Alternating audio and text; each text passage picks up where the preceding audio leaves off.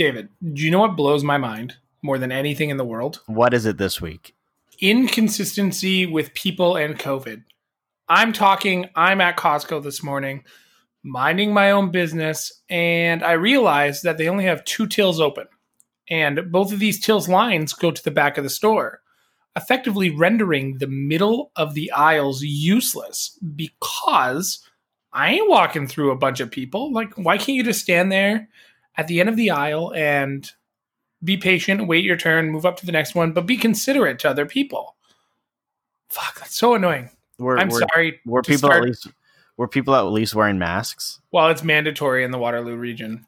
Yeah, but is it mandatory? Mandatory?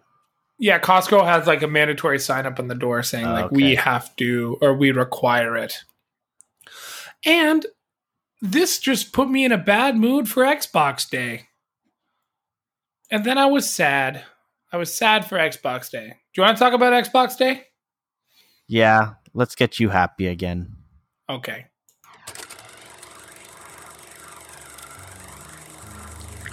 Hey, whether it's your favorite tabletop adventure, movie, or video game, we've got you covered. Welcome to the Scene on Screen Cast with your hosts, Sean and David.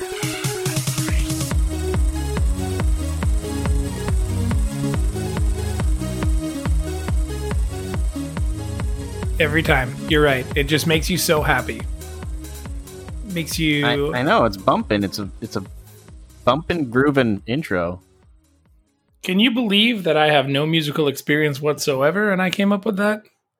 Well, that's not your voice, so No, it's not. it's not my sweet and salty voice. no. Hey, David, how are you, buddy?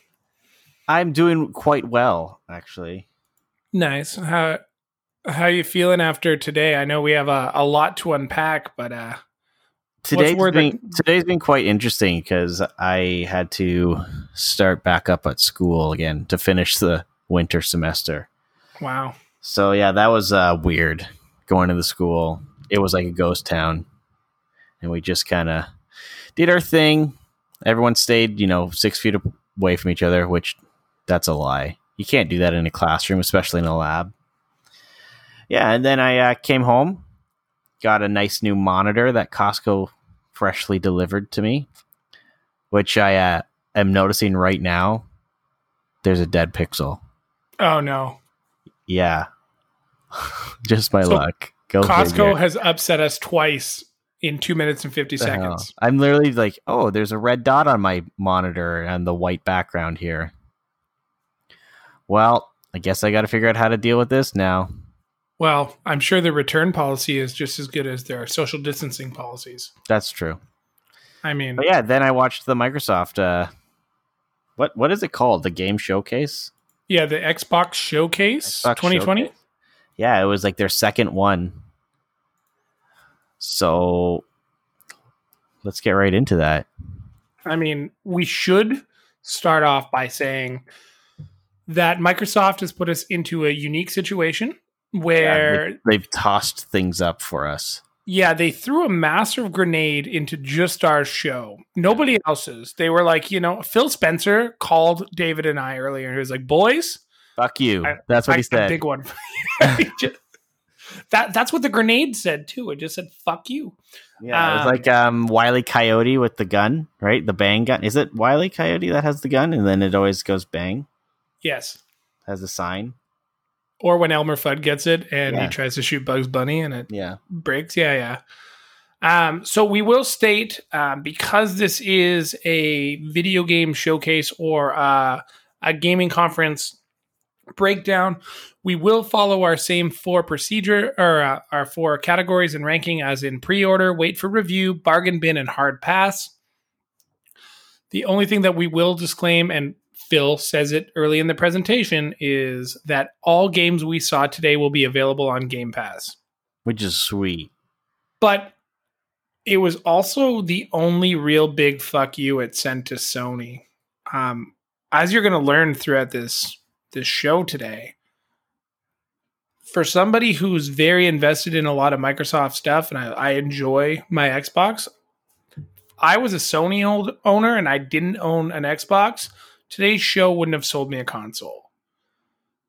and I didn't even tell that to David before the show because I wanted him to to hear my reaction I am as shook. it came out.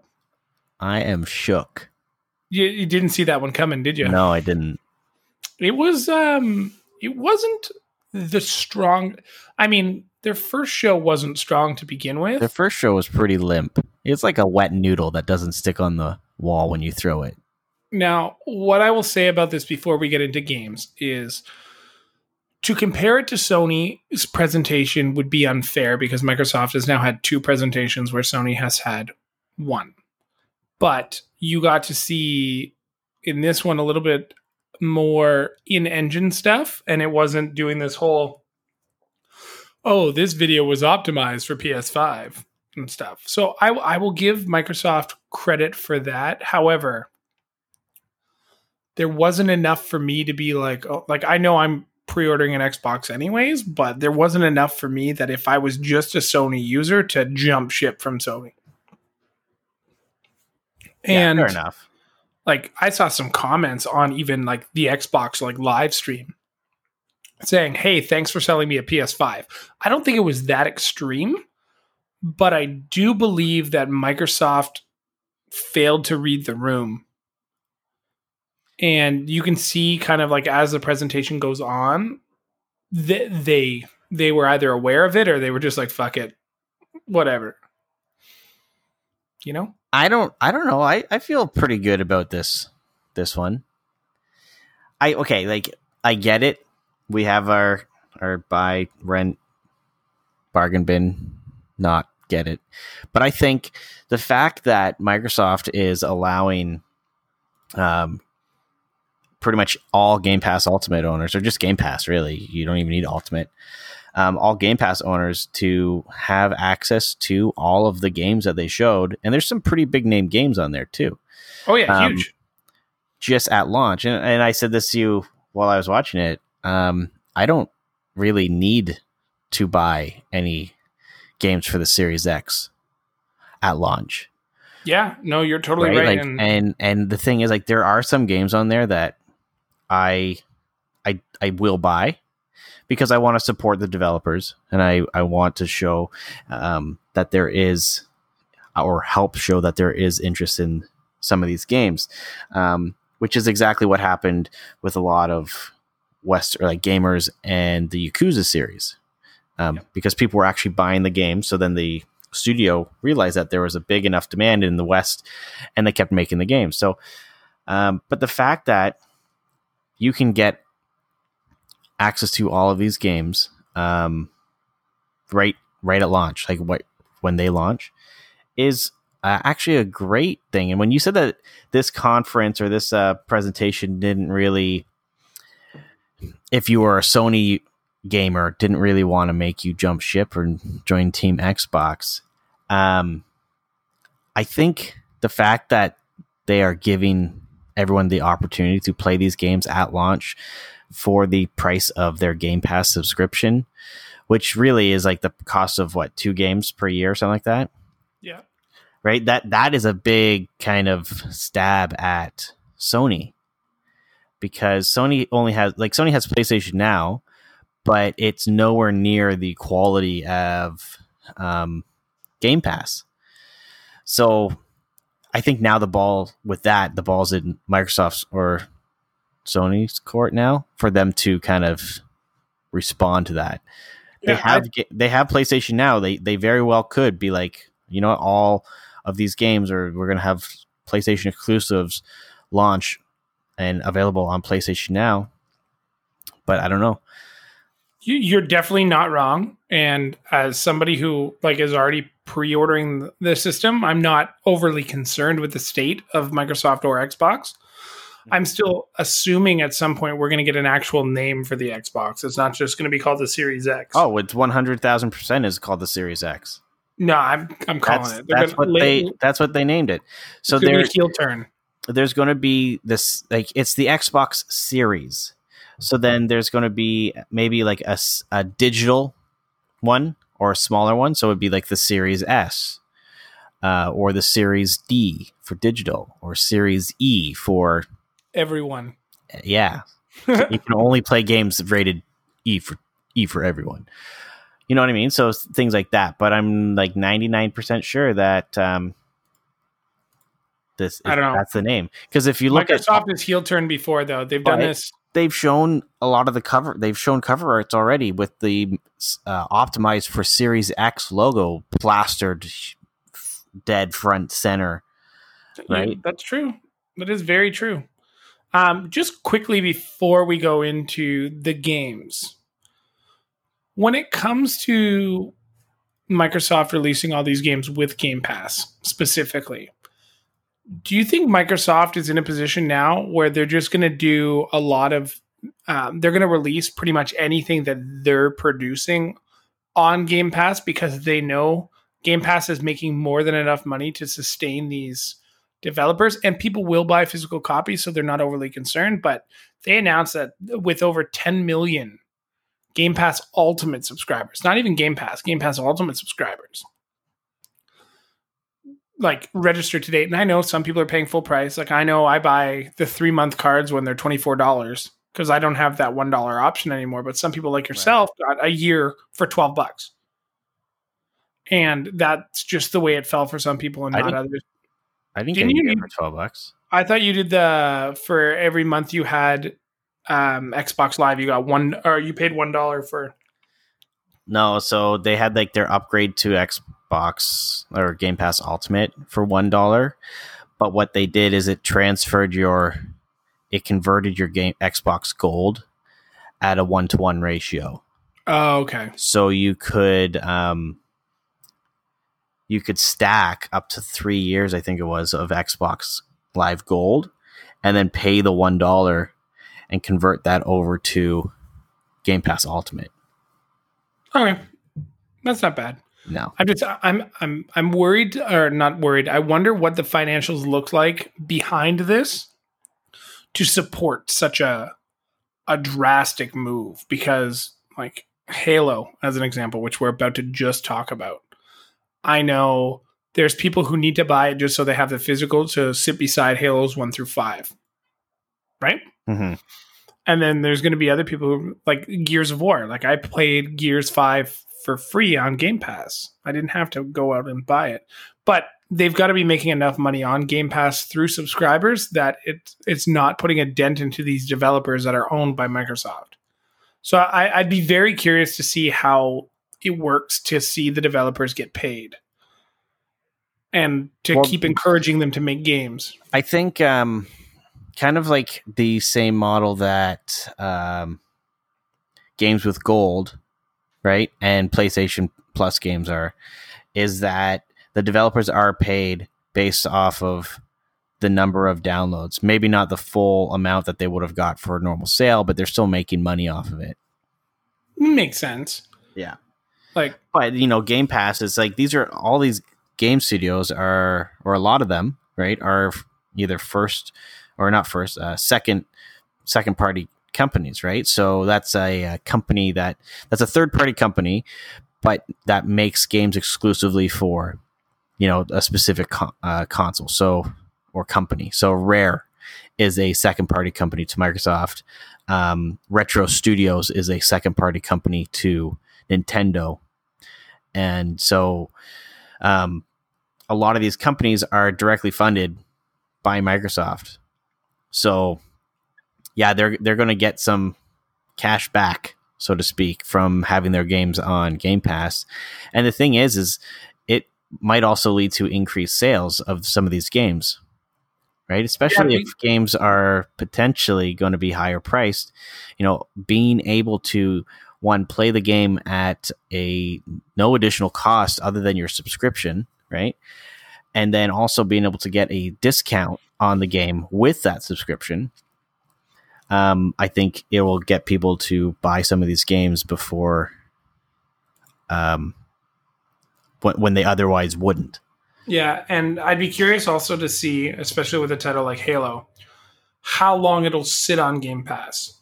Like maybe it's like Mhm. only three months and then you have to go buy it, which is like an extended trial. Something like that. But let's get into it. Let's get into Halo. All right. I've got to say, for something that like you knew it was coming, Microsoft heard the people and they were like, okay, we're going to lead with Halo. I'm just upset that it looked like Halo 5. like, I, I, I get the environmentals looked a little bit different, and now it's going to be a little bit more of an open world Halo game.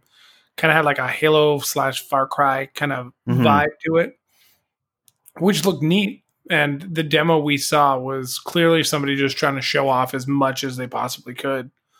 But that was like also gameplay, which I was kind of like they set the expectation that gameplay was going to be in every single trailer, and that didn't happen either. Cool. Yeah, it it was. It didn't look anything too special. Um, like the gameplay that they showed, like yeah, some of the effects and stuff like that were pretty cool, right? Like you could tell that there's more effects going on in the game, but overall, the the general look of it, it it looked very similar to Halo Five. Now, granted, we just saw a tiny little spot of the game, right? So maybe later on we'll see some um, more gameplay, or you know, later later on the game really starts to shine with its environments and stuff like that.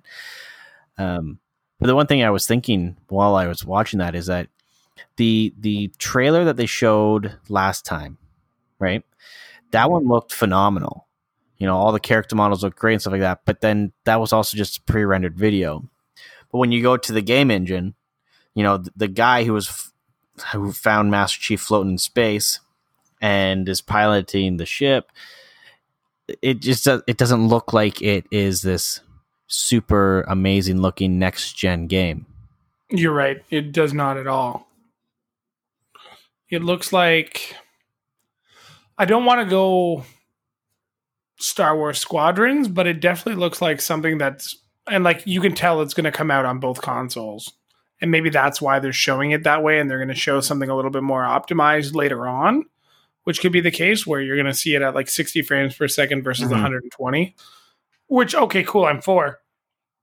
But why not show us something with a disclaimer that it's in engine?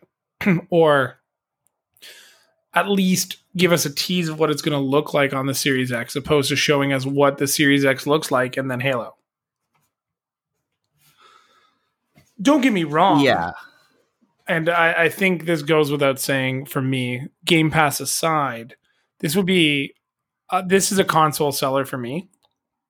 And if I knew this game was going to be available at launch, which it should be based on the holiday 2020 that it was given, notice Microsoft stayed away from all dates around the Xbox launch. Very, very sneaky. well there's all they didn't have any release dates for anything They they did a little bit later on, but it was some stuff. It was like September 7th or November 7th, like that kind of stuff. yeah this to me, especially because I will be purchasing the console, if there's a bundle or something that could be had, I believe, or like, I would get Halo physically because I know that with my 360, I had Halo physically. With my Xbox One X, I had fail- uh, Halo physically.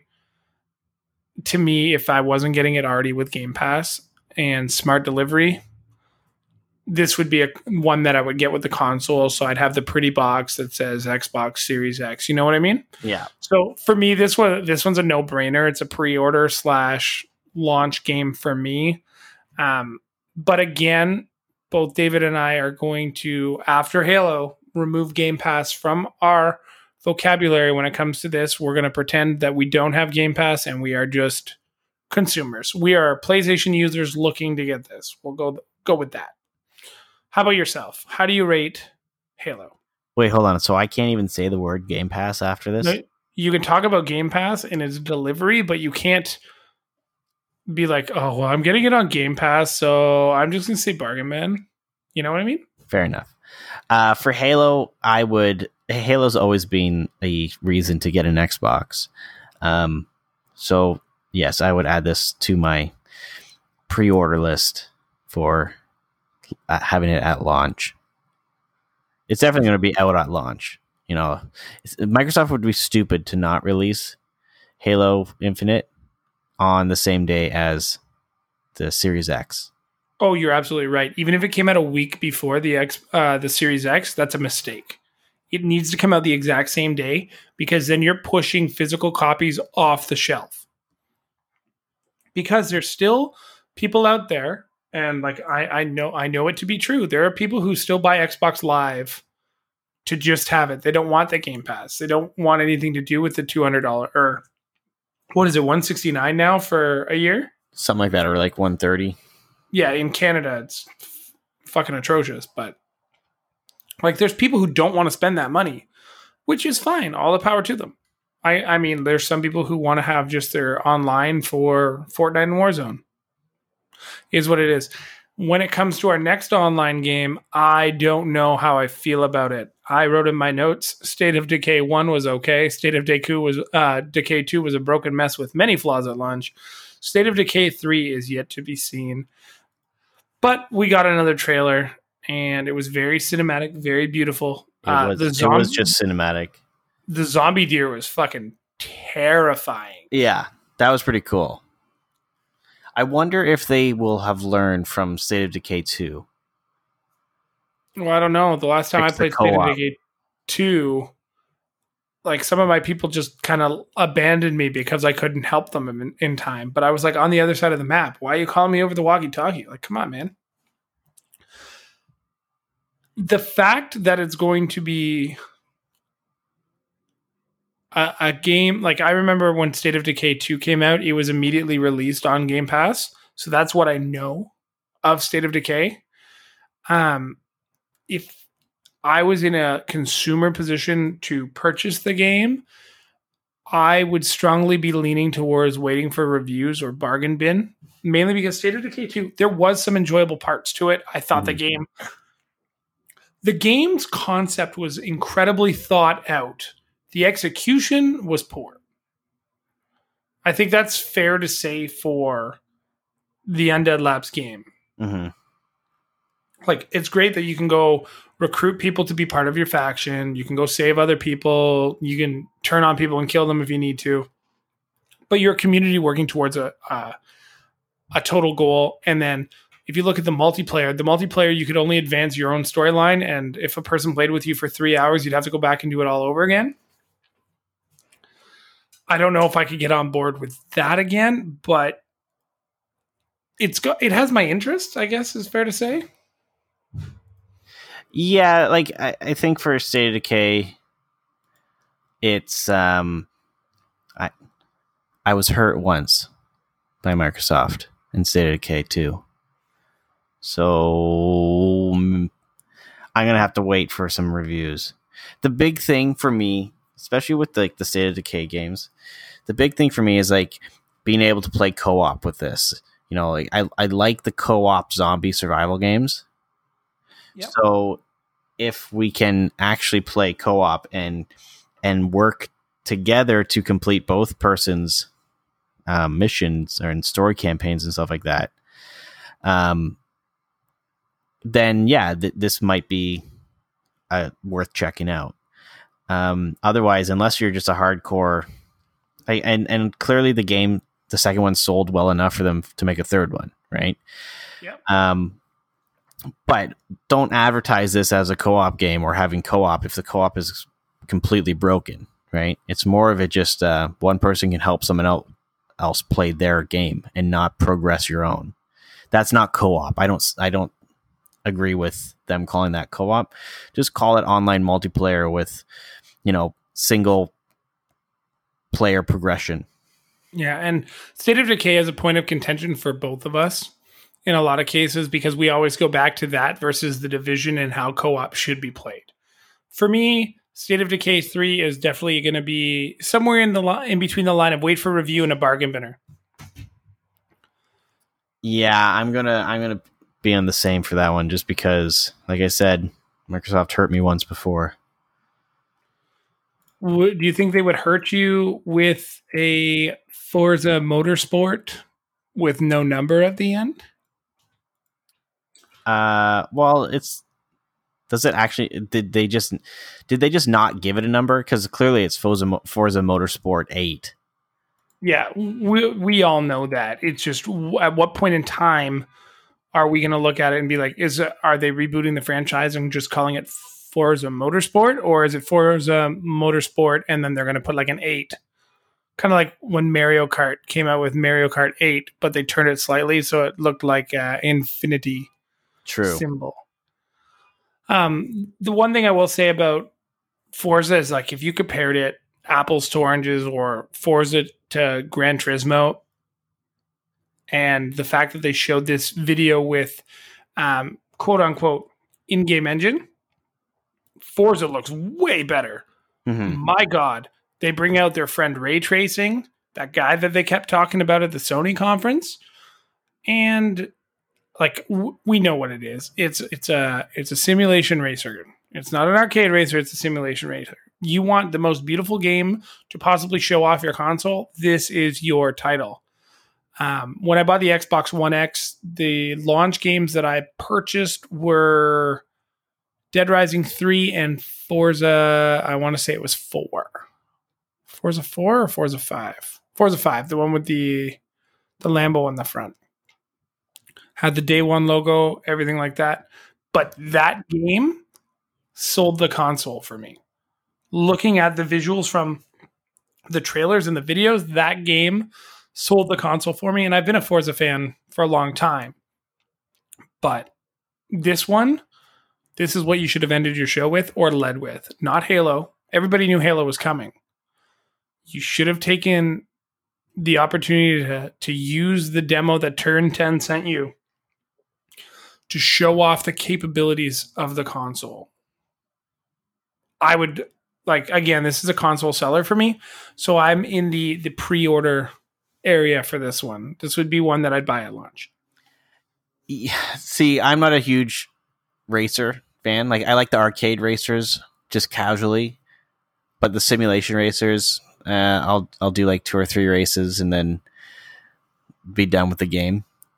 Um, and the thing with a lot of these racing games is that they've always kind of been the games to show off what consoles are capable of in terms of you know realistic cars, reflections, atmosphere, environments. Um, but at the same time, it's easy to make something look good when it's um, you know going Pre-rendered. past going past you. No, like in racing games, like yeah, like Forza Horizon, what four, even three, two looked great, right? But with racing games, because a lot of the the environment is moving past you so quickly, you don't have the time to really stop and smell the roses, so to speak. Right? You're not focused so much on that. You're focused on, you know, your next turn. So with this um, upcoming Forza game, for me, it's definitely going to be something that I might bargain bin if I if I'm ever so inclined to get it, but I probably won't. I probably won't go out of my way to purchase it. Like if you were to give it to me for my birthday, then I would thank you, and then Are, are, are you asking me to get it to you for your birthday? no, no, because it's going to sit on my shelf and collect dust like for you know 364 days of the year. Um, yeah, I, I just probably wouldn't get it. Fair enough. Um, I mean, when I look at Forza, just to finish it off, I think the one thing that I really, I really take notice to is not just the vehicle, but like the environment around it, and how like they were zooming into the side of the road. I don't know if you caught that. Uh, so you can see like the dust and the dirt kind of like flick off the tire and stuff. I thought that was a really cool little detail, and that was just showing again what they can do with the console. But the reflections were immaculate. It just it, it looked like it was probably the most beautiful game we saw, if not this or if not Forza. It was the next game we're going to talk about, which was Everwild, which is I- Rare's new game. just one more thing on Forza. I wonder when they're going to make the people look more realistic. Never, it's a car game. I know, but come on, like they could at least try and make them look less like characters made in the early 2000s. Do you remember when Need for Speed tried that and you could actually get out of your car and walk into other cars? What a disaster. Yeah, but that was that was just weird. I just mean like they should work on the models of the you know the drivers and the people in the the garages and stuff like that, just so that it doesn't look so jarring. You know, like when you watch a movie that has like from the early two thousands, late nineties, that had like oh, which was uh the Scorpion King? No, Oh yeah. Scorpion King or the Mummy, right? If you look at the 3D of that, it's like so completely out of place because it's so old. And that's what some of these that's what the first thing I thought of when I saw the the Forza um garage. Like, oh, there's all these like nice cars, like the background, the environment looks really cool, and then there's like this guy walking, and I'm like, oh, okay, well, there's a sore thumb right there walking along. Yeah. And like they they continually pushed over to the headphones and stuff. They were like, these people look bad, but take a look at the stuff we put on the wall. Yeah. So much cool. All right, can we do Everwild now? Sure can. Didn't it look neat?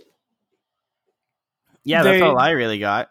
They completely ripped off Pokemon though, because that one creature looked like Venusaur, and you can tell me otherwise, but I swear that's the inspiration.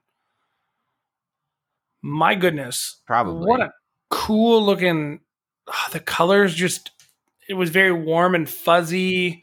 One thing I thought of when I saw this is that they have a shell. What is it? Shell shaded, cel cel shaded look to everything, but everything also has that realistic, you know, 3D uh, look to it. You know, so the I think they, they've taken kind of uh, two very different um, art styles, right? You have your more realistic looking 3D animated stuff, and then you have your cel shaded, cartoony looking stuff, and they merged it into one, and it looks really good. I have no idea what kind of game it is, though. it was definitely one that I didn't turn away from. I definitely think for someone like me, I'd have to see a lot of reviews. I'm not huge into single player games to begin with. Like I do enjoy the odd one, but I'd rather play socially. Now, Right. With that being said, I would definitely give this a go just based off its beauty. I think. I, I mean, you shouldn't judge a, a book by its cover, uh, cover by any stretch of the imagination, but this game looks like it could be something special if we give it a chance. And it's made by Rare, and Rare's trying to get away with get away from some of the narratives that they've had previously. So putting it all together, this is definitely a wait for review for me. We don't know a lot about it, but I'm also very intrigued by the the theme that continues on throughout the show. Um, the amount of water that Everwild showed off in the trailer. Like I know State of State of Decay did it at the beginning uh, over the bridge where she was standing, um, and they was like showing that little like crick underneath her. And then this, they just showed a lot of beautiful waterscapes, and I thought that was really cool. And this might be the way that everybody's showing off their friend ray tracing. Yeah, I, I think with um with this game though, um, I'm one like I said, we don't know what it's what kind of game it is, so I definitely wait for a review. But um, Rare has been really good at creating unique style games, and at least we know that they support their games as well. Because if you look at um, Sea of Thieves, right? Um, I played the closed beta of that a few times. We played that when it launched, Yep. um, and it looks it has a very unique unique style. Characters and the world look very cartoony, but then the water looks is the most realistic looking water I've ever seen in any game. Um, but the game at the at launch was kind of lackluster. It was lacking a lot of quality of life stuff. Um, and Rare has really supported that. So I'm w- without knowing what this game was, uh, or not not what it was, but like what type of game it is. Um, I would still be more inclined to getting it at launch, just because I know that Rare, if the game does kind of uh, launch to lukewarm reviews, I know that they're a company that supports their IPs and is constantly trying to improve on what they've done. Um, even from you know like the sequels to some of their games, right? Like you look at Banjo Kazooie and Banjo Tooie, right? Like they took everything that they did in Banjo Kazooie and made it better, and then they did Nuts and Bolts, and that was just an ass backwards game. But um, you know that I think that's kind of Rare's mentality is you know take what you have, make it better, you know, and make make people happy. But uh, yeah, I'm I'm kind of in between getting it at launch or uh, waiting for reviews just to see what kind of game it is. And you know what? If we see some more, like if we actually see some gameplay videos, then uh, I that that little decision needle might lean more towards getting it at launch. Yeah, I also can't see this title specifically being available. At, I don't think it's going to be a launch title, to be honest with you. They didn't indicate anything saying that it would be, but it just doesn't seem like it's far enough along. Well, like I by know- I launch, I, mean like judge, release. yeah. Like I, I mean like Okay, yeah, yeah. release. Yeah. No, you are When totally the- right. When the games launch. Yeah. Next game up is Tell Me Why. It's an epi- episodic adventure game, which is going to release in chapters and it will be free to play. Pretty fucking cool, if you ask me.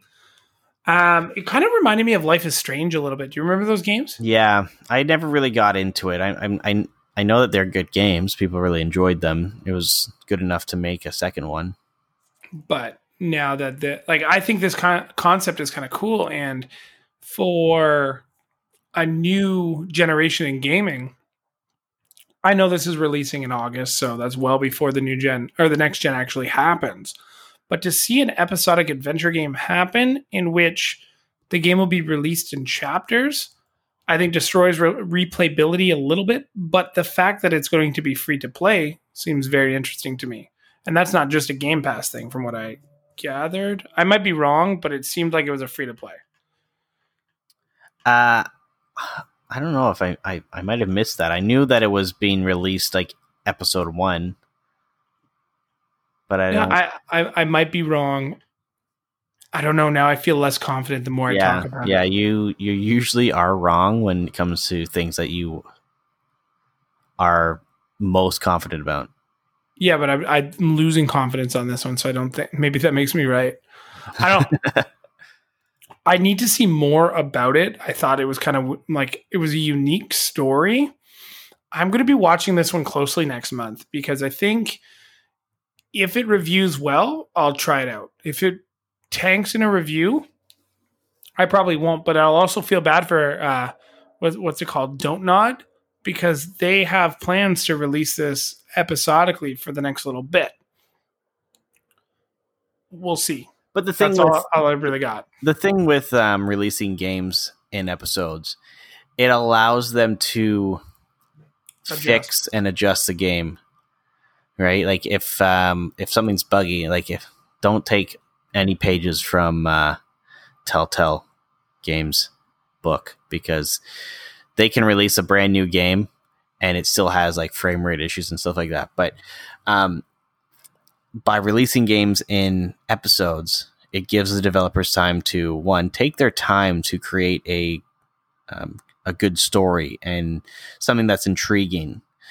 Um, it continues on the the excitement and desire to play that game, right? Like if they that first episode is captivating, and then people are definitely going to want to wait, like, and they're going to play the next one when it comes out. But then they can also like you know make improvements to the game engine, uh, story, stuff like that. Uh, yeah, but it'll be it'll be interesting to see how this game uh, is received. It looks it looked interesting for sure.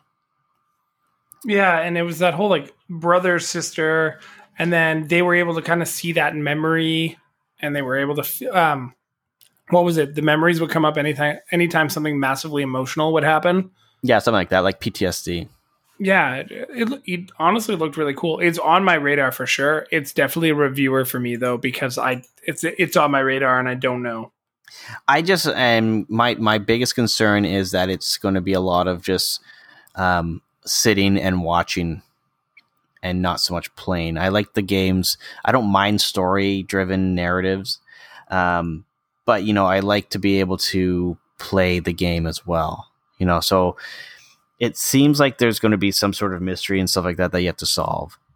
So as long as you know there's um I, and I like that kind of thing. As long as there is a um I would say like an investigation type thing where you can explore the world around you and try and solve puzzles and figure out like connect the dots, then I think uh, that's definitely something that's down my or what on my radar, up my alley, Uh, up your alley. whatever I I the can things the kids are saying these days. Uh, next up, Microsoft showed off a facelift and update to Ori and the Will of the Wisps.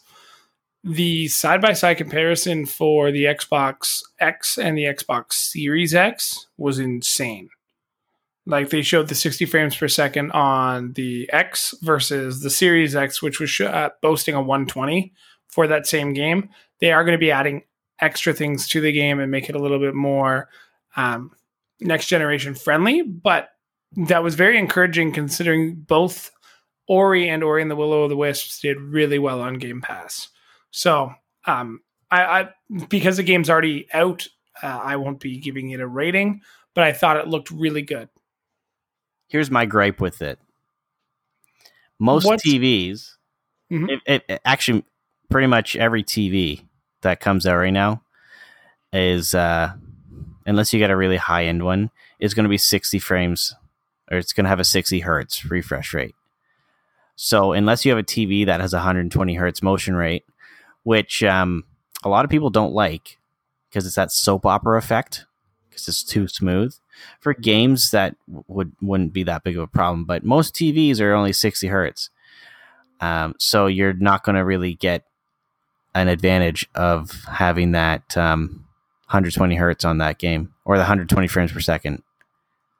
We uh when we bought our TV in November, it has that refresh rate. And I remember like the first 2 weeks I had such a hard like mentally wrapping my head around the fact that the people weren't in my living room, but like they felt like they were in my living room was very difficult.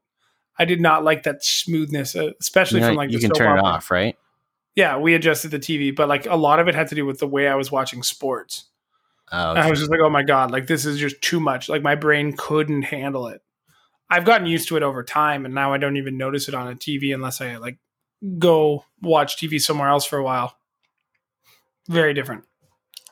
Um, continuing on through our, I guess, our quicker segment, um, because these are games that are already released. We saw an Outer Worlds DLC for called The Peril of Gorgon, releasing September seventh. This is still the greatest game nobody's ever played because a lot of people have downloaded it. It won a bunch of awards, but people still haven't played it, and myself included. I know. I'm pretty sure you haven't played it, right? Uh, hold on. Which one is this one? The Outer Worlds. Oh yeah, no, I kind of dabbled in the intro, the the beginning of the game, but then never got into it. It's one of those What I- games that's been like, oh, okay, yes, I want to sit down and play it, but never really have time to do it or have a huge backlog, right? we have a running joke here at home that it's a winter game. So there are some games that you just play when it's cold outside or shitty outside, and that's what you do. To me, that might be one of them. I know, like The Last of Us, I'm considering playing when it's a little bit cooler, so I don't have to like like I'm not missing out on outside stuff. But I don't want to play that late at night either because it freaks out the girl. Um, with that being said, the one thing I will comment on this trailer above all other trailers, actually, there's one other trailer, so I should say anything Obsidian did today was phenomenal because this is the chunk we're in right now. But their trailer was bang on funny. It reminded me of you remember when New Vegas had its like one expansion many many moons ago, Uh, yeah, and it was very like infomercially 1950s. It's just we all know the Outer Worlds is Fallout in space. yeah, pretty much. It's the same engine, same people who created Fallout and the Elder Scroll or not the Elder, the Oblivion games. This game looks so entertaining. I can't wait to actually sit down and play it.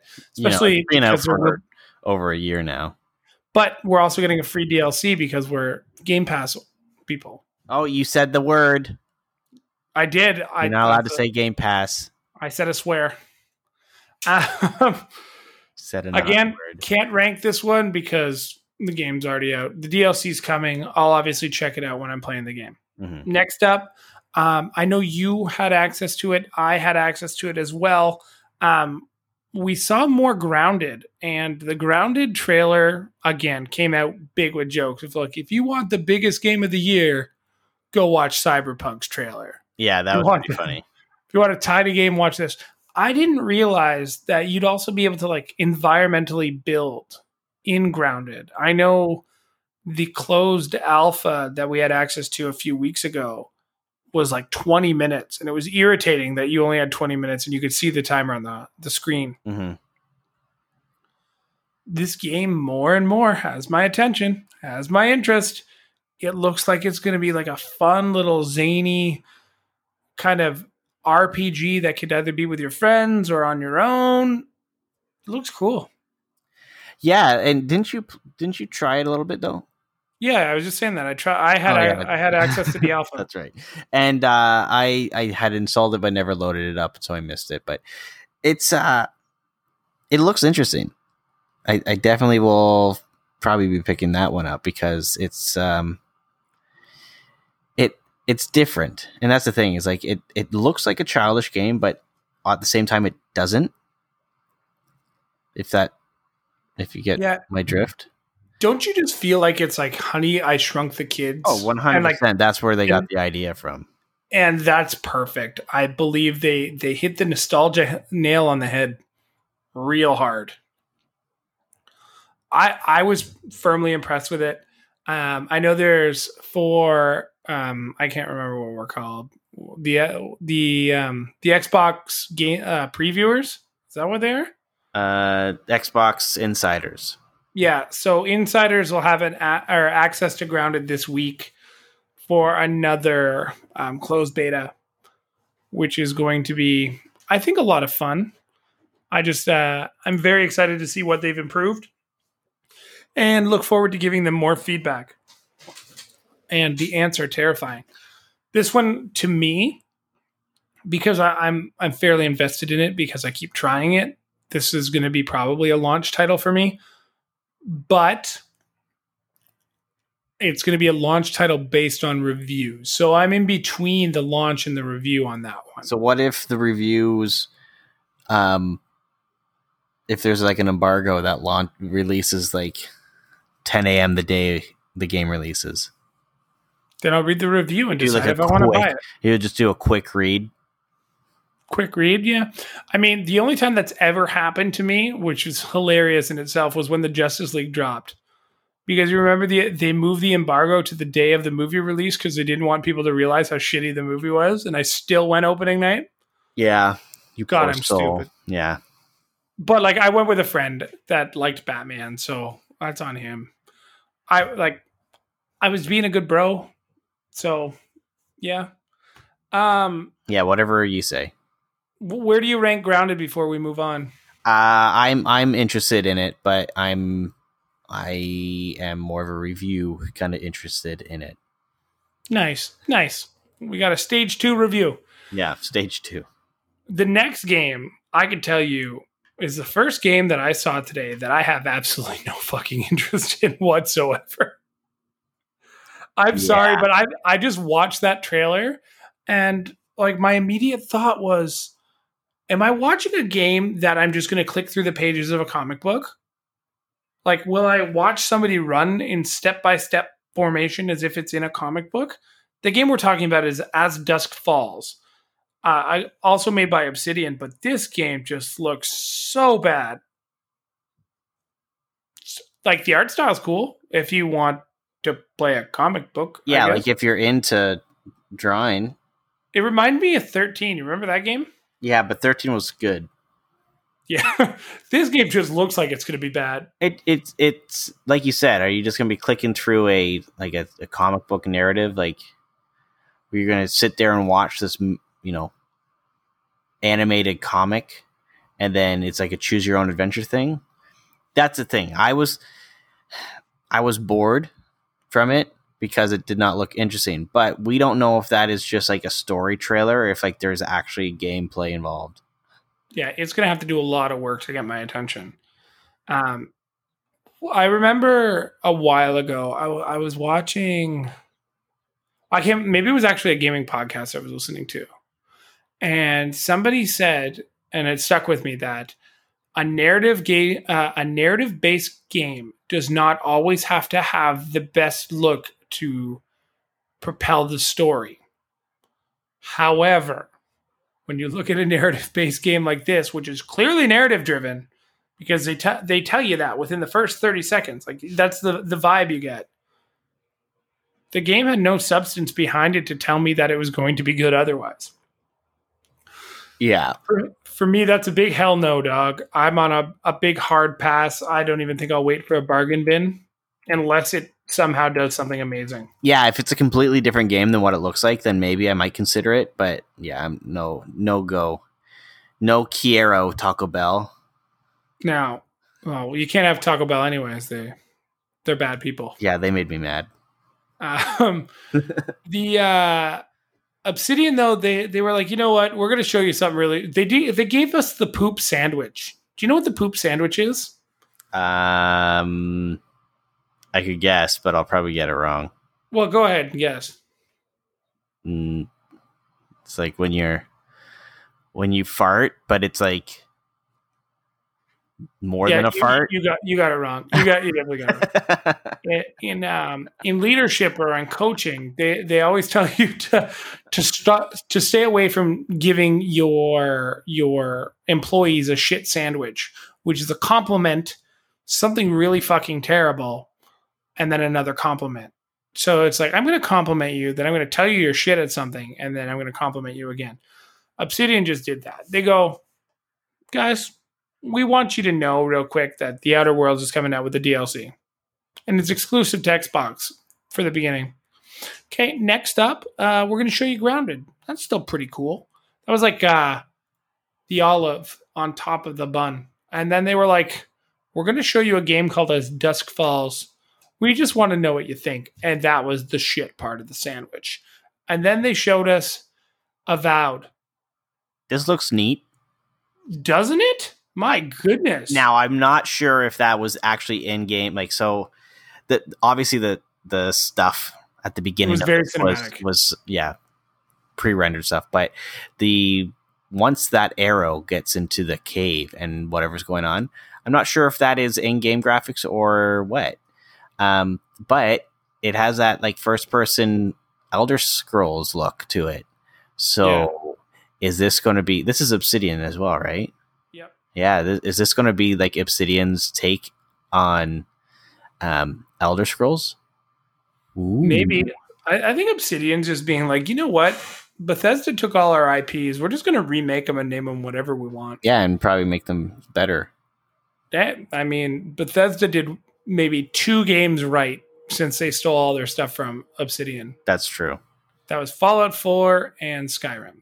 Everything else, Oblivion did better. Or uh, Obsidian did better. I will say that. Fallout 3 was good, but it was made with both companies, I believe. A, a WoW though, look or Avowed. When I when I first saw the title sequence, uh, sequence, I definitely like they used a font so close to like uh, the WB's arrow or CW's arrow that I was like, is this game called Arrowed? Is it? And then it was like Avowed, and I was like, oh, got it. Game looked really pretty though. We yeah, don't know when I, it's gonna come I'm, out. I'm interested to see like actual gameplay though. Um, but if it is kind of like a Elder Scrolls type first person RPG, like fantasy RPG, I'm I'm interested in that. It it looks.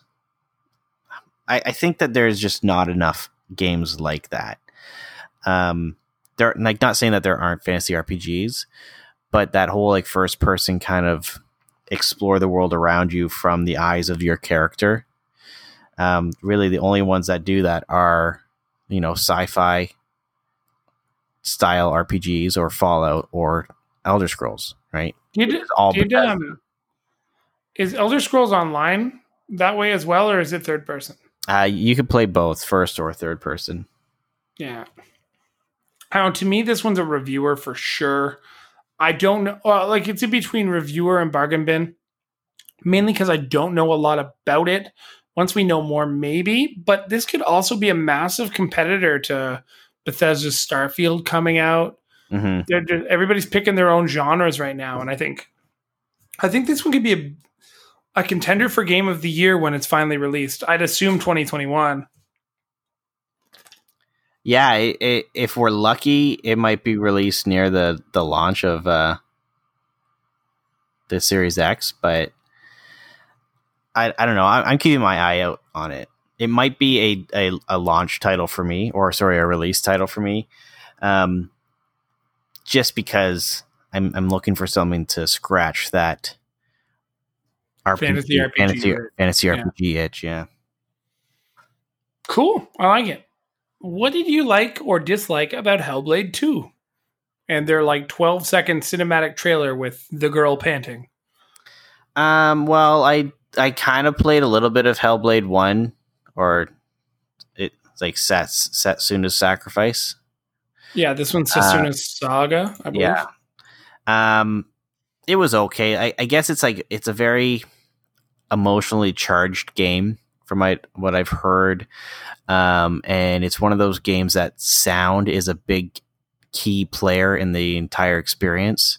So it's actually recommended that you play it with headphones on, um, because it has kind of like that virtual surround sound that you can really only get the proper experience by using a pair of headphones. Um, Oh, that's cool. But yeah, I, I don't know. I, I never really played too much into the first one. I, I tried it out, but I don't know.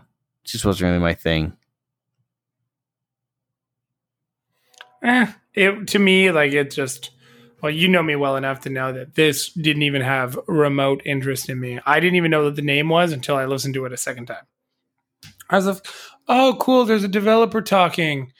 Uh, the picture in the back must be what it's called." Okay, clicking back in.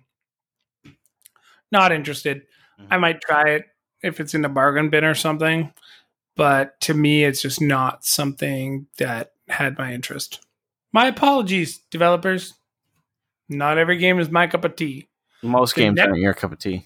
I don't know. Uh, do you remember playing Psychonauts 1 for the PS2? I actually never played Psychonauts. Uh, the cool thing that I liked about this, the Psycho, the Psychonauts 2 trailer, was the game literally looks untouched. Like it looks very similar, and if you go back and look at some of the old graphics, they look very Mhm. similar. Very psychedelic, very fun, uh, cool little platformer game. It was also pretty cool that Jack Black was like singing the song while uh like I, I like the trailer because he like goes into the guy's brain or into the brain in the jar, and then Jack Black's like over top of it, and it was very fantasy driven. Uh, it looked pretty cool. The notes I wrote beside it were past the dutchie on the left hand side. Am I right? This is going to be a stoner's dream. This game. It's going to freak the hell out of some people. I think it's going to be a fun little whimsical, colorful platformer. Oh, Uh, a bargain, a bargain binner for me. I don't think I would buy this one at launch, but it's definitely something I would keep my eye on, especially if it is like the older game. Like I think the first game came out in like 2006 hmm or five or something. But I mean, it's enough to to punch that nostalgia button just a little bit. And when I first saw Jack Black, I'm not even gonna like lie. I thought we were getting a Brutal Legend two. Yeah, I thought the, the same thing. I was just like, no fucking way. Like I got so excited. Then I was like, okay, well, Psychonauts one was pretty cool, but Brutal Legend two would have been amazing. Well, there's been a pretty big um, request outcry from the gaming community to get a Psychonauts 2. Yeah, and this was also Kickstarted and com- like it it did really well on Kickstarter if I remember correctly. So it's good to see it it's back and I'm really like I am excited to play it. It's just not something that I'm to rush out to. I'm to use a line out of David's vocabulary. Uh, I'm a I'm a patient gamer, so I'm to I'm to take my chances and wait this one out. I don't sound like that. Yes, you do. In my head you do. So sophisticated. You sound like you have a monocle and a stogie. Schmear. Schmear.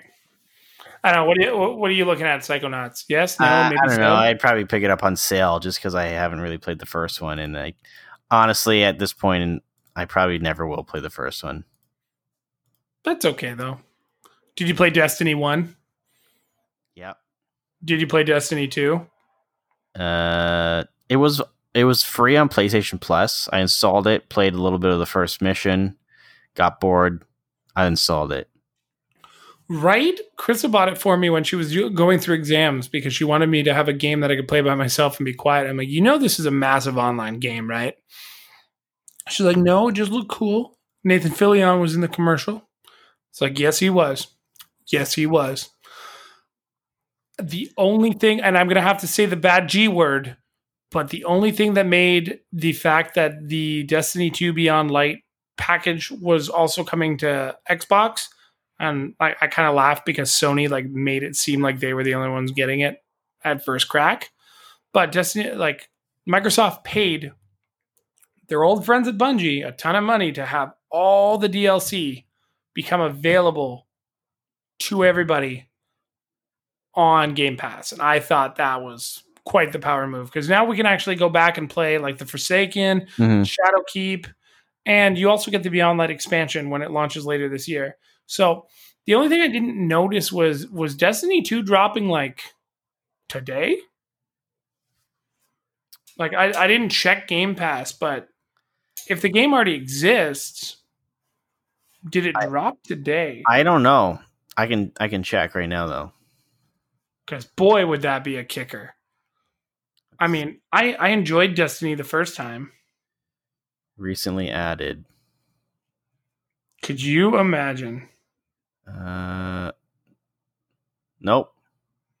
But Dragon Quest eleven was recently added. Oh, tell me why. Tell me why it wasn't added. It just says that you can play it on day one. Hold. Pre-install. Oh, here it is. Here's what. It's it says install. Which- Oh, August twenty seventh. Yeah, pre-install. Never mind. You're right. Yeah, I was right about something. I was mainly confident. Yeah, but uh, Destiny two is not on Game Pass yet. you got to think it's coming sooner rather than later. Yeah. Because a that would just be another blow to Microsoft or uh, to Sony, just being like, "Hey, remember all that times you were saying you were going to do this?" Nanner, nanner, nanner.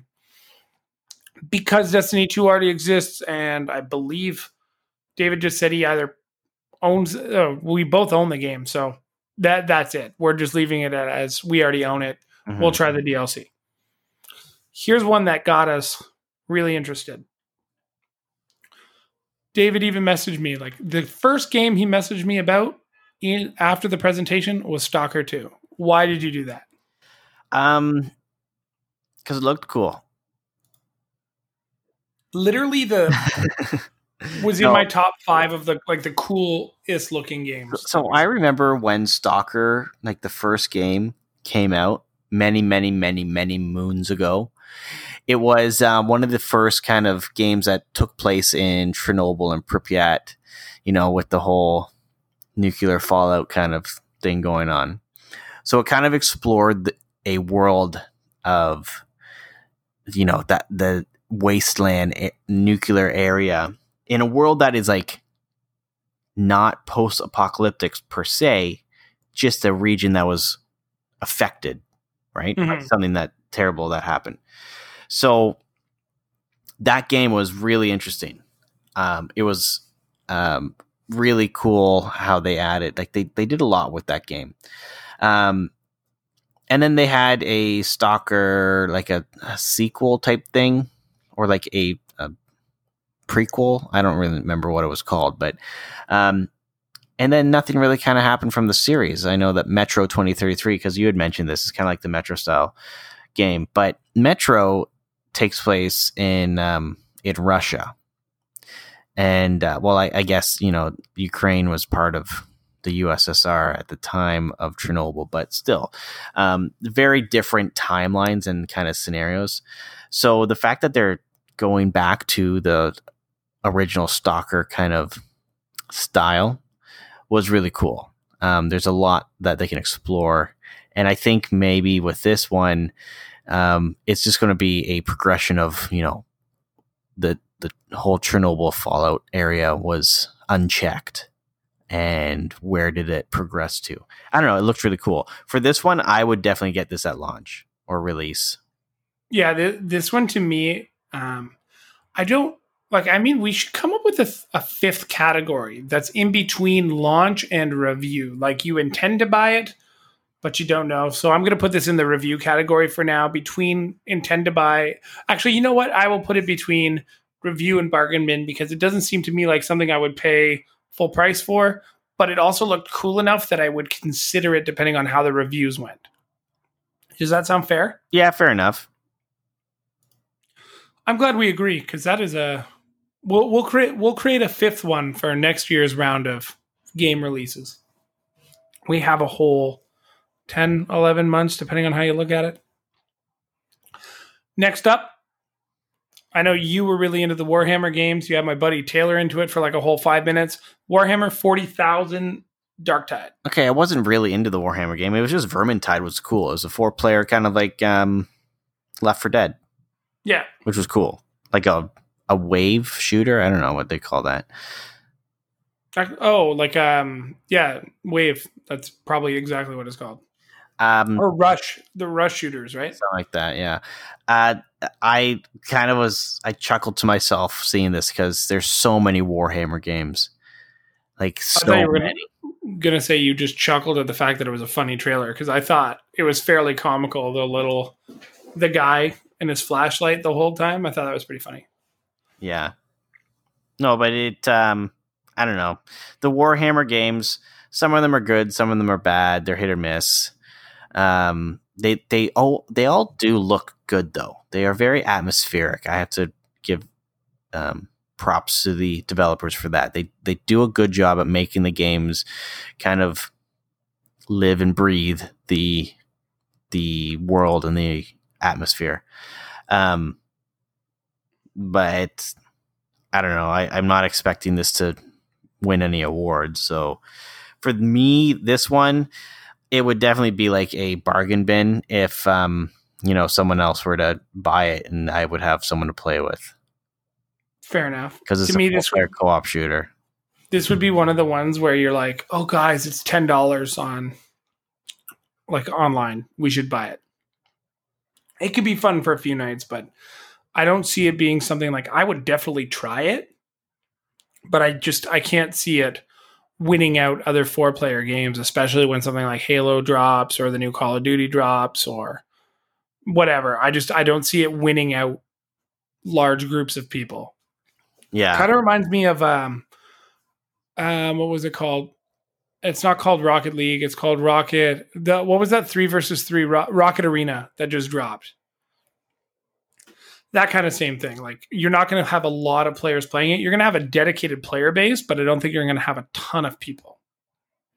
That's true. Yeah, so and, and for- the for me, players this are a- sorry, the players that are playing it are going to be like the dedicated Warhammer players. yeah, fun fact there's a warhammer store up the street from my house. You mean like a Games Workshop? no it's literally called warhammer. I'll send you a picture Weird, because Warhammer is made by Game Workshop. So if there's a Game Workshop store, that's usually the Warhammer store. No, it definitely says Warhammer, but I'll, I'll send you a photo. Um, so the next game that Microsoft showed off, they did this whole thing. Like it's very popular on YouTube right now, especially because like in COVID times, everybody's making music videos and stuff where it's like one pane or one panel, the next panel, the next panel shows. Did you not think we were going to get some sort of cool rhythm game, especially with the way people were singing and participating, and then you realized it was a fucking Tetris game? Uh, no, I actually thought it was going to be some stupid, like, oh, video games make me feel like I can be whoever I want to be. Oh, it wasn't another Sims trailer No. by any stretch of the Felt like it was imagination. going to be something like that, but But when you see people moving and bobbing their head, you're like, oh, we're getting a rhythm game. A rhythm game would be kind of cool right now. I think that would be neat. And then you're just like, oh, cool. Tetris Effect connected. Yay. yeah, we already have a great Tetris game. It's on the Nintendo Switch. It's called Tetris Incorrect. 99. It's called the new Tetris and it's on Nintendo 64. You bite your tongue. What? Yeah, that's right. I over Tetris you with a better Tetris. You don't. You don't even know. No, you don't even know, bro. I I take my Tetris seriously. Uh, no, you don't. So Tetris 99 is the premier Tetris game. Um, Tetris Effect, I think. Okay, so it was like a big deal when it came out on the PS4 because it had like a whole VR mode and stuff like that. You could play Tetris in VR. Um, I think they just this is the studio just um, now that they're PlayStation exclusive, you know, um, license is up or whatever. Maybe it wasn't, so that's why they named it Tetris Connected. You know, it's technically a different game, or Tetris Effect Connected. It's a different game sequel if you so choose it to be. Um, but I don't know, it- like, is there a Tetris type game on Xbox? Um, not that I, I don't think so. remember, unless there's like I think it's Tetris World is on Xbox. Yeah, but that was like an old one. That was like 360. Uh, 2001. So Yeah, yeah, 360. Xbox 360. So you know, I, I I enjoy Tetris. It's a good fun game to you know relax to. But um, I have Tetris 99. Uh, fun fact: I'm the new Tetris. The new Tetris that came out on the Nintendo 64 was released on July 31st, 1999, and it's a far better game. You could make like eh, like big blocks that like burped when you got them, and it helped give you bonuses. I remember playing that into all hours of the nights with my friends. Like we would just have like Tetris nights, and you would just play Tetris and see how long you can go, and you do it again. Better than Tetris 99 100% of the time. Book it. Okay, moving on. Um, Whoa, whoa, whoa, whoa, whoa! You you, You just- you disrespected? disrespected my Tetris. That's because you're wrong. And when you're wrong, you need to be told that that's not the best Tetris game. You're not my mother. what was that story with the duck? You're not my mom. All right, back to our on topic. We're going to talk about the gunk. Wait, um, are you buying Tetris? What are you doing? I, I would get it like on a bargain because I have Tetris 99, the premier Tetris game. I would get it on a bargain because I have Tetris, the new Tetris for You the 64. Don't. You do not. 1999. You don't. I know. I've been to your house.